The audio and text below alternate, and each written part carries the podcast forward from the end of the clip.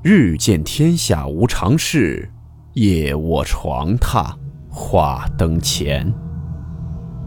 欢迎来到木鱼鬼话。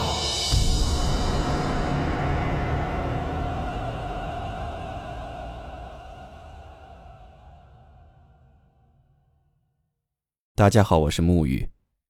今天这个故事是在灵异吧上一个叫做“一个胆小鬼”的网友分享的故事。故事名称：假死还是真死？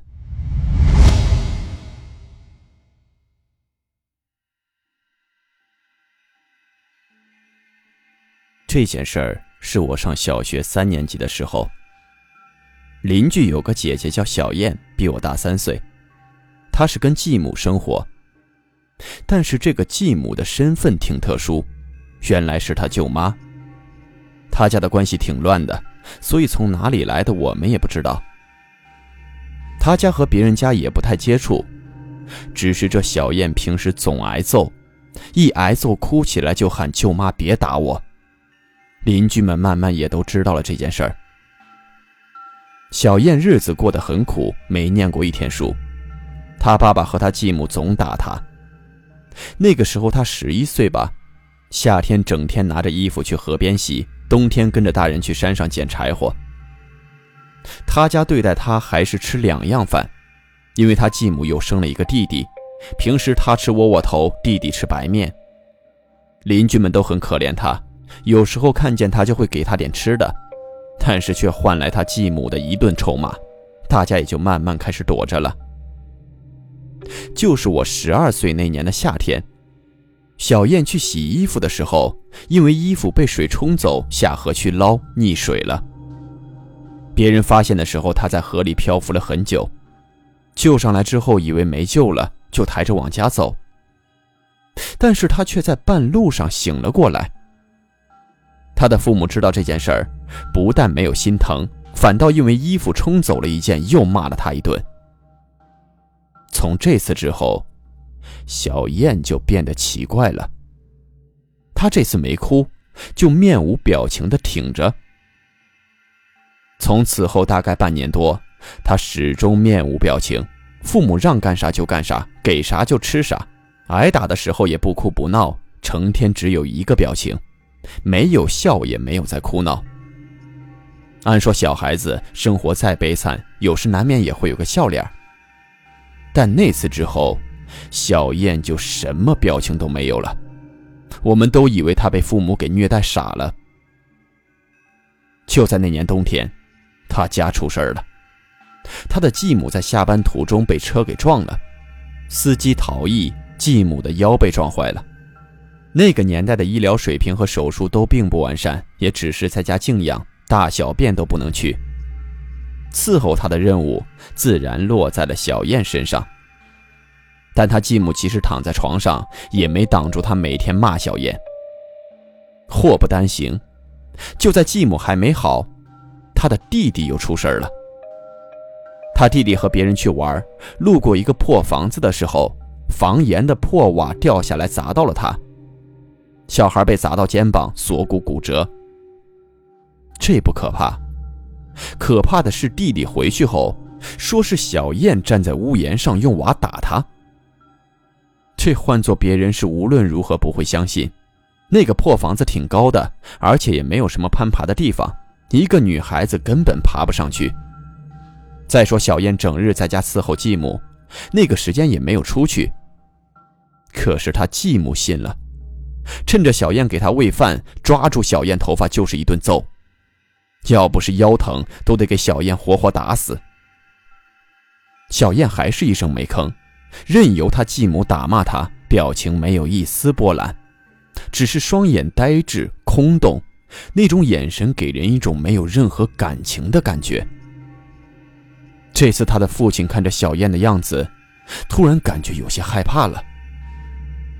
就在那天晚上，他父亲下床，迷迷糊糊的，不知道怎么一闪，胯一扭，股骨从股骨头下边也折了。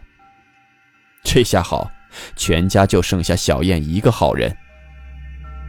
小燕这时开始突然变得厉害起来，因为他的父亲、继母、弟弟都不能动了，他也不再给他继母接屎接尿，任凭他的继母躺在那屎尿里。他的父亲挣扎着去收拾，本身骨折，行动非常不便，也收拾不干净。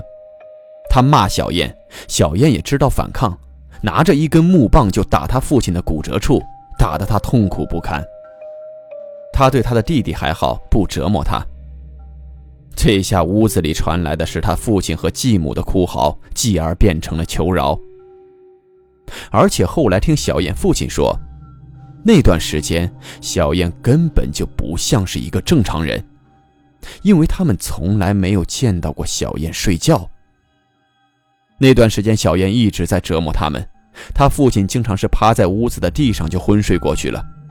所以好几次后半夜的时候，小燕父亲醒过来，就能看到小燕一个人呆呆地站在那院子里，什么也不做，就在院子的正中央站着。从来没有见过小燕在他们睡着前去床上睡过觉，而且平时小燕一直是那种面无表情，不但没有任何情绪，也从来不说话。几天下来，邻居们都知道了。但是没一个人管的，都认为这两口子是活该。差不多有十多天过去，邻居终于放心不下，怕出了人命，几个人就一起去了小燕家。一进门，差点没给恶心死。他的继母躺在炕上，底下的褥子都是屎尿。他的继父趴在一个炉子边，里面烧的是土豆，看来这些时间一直都是在吃土豆。小燕拿着一根棍子，手里也拿着一个土豆，像看热闹一样就在旁边站着。一看来人，他的继母用微弱的声音哭着在那儿说：“快救救我，他是妖怪。”他的父亲用恐惧的眼神看着小燕，也对大家说：“他是妖怪，你们快救救我。”但小燕还在那儿一声不吭，面无表情地站着。大家急忙帮着他父亲、继母收拾。他父亲这时说出一个地址，让大家帮忙联系这个地址，说是小燕的母亲，让他来把小燕领走。小燕的母亲是四天后到的，这期间小燕一直在我家待着。在我家的时候，她很老实，虽然不是很活泼，但也不是整天面无表情、一言不发，只是感觉像是一个害羞腼腆的小姑娘。她的母亲一来，她看见她母亲就哭了出来。之后就跟着他母亲走了。这之前还不算是怪事儿，怪事儿是他走后没多久，人们在河边发现了小燕的尸体。这里给大家把时间弄清楚，他父亲和继母、弟弟都是在冬天出的事情，大概十一月份，那个时候大河是结冰的。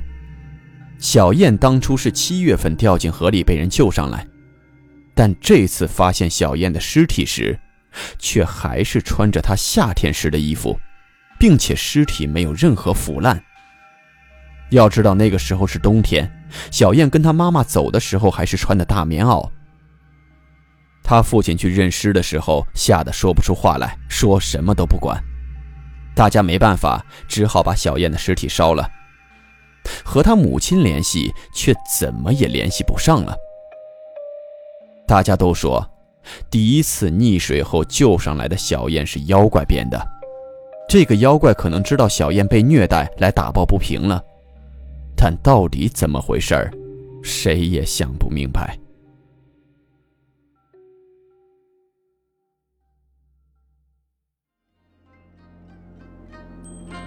好了，我们今天的故事到此结束。祝你好梦，我们明晚见。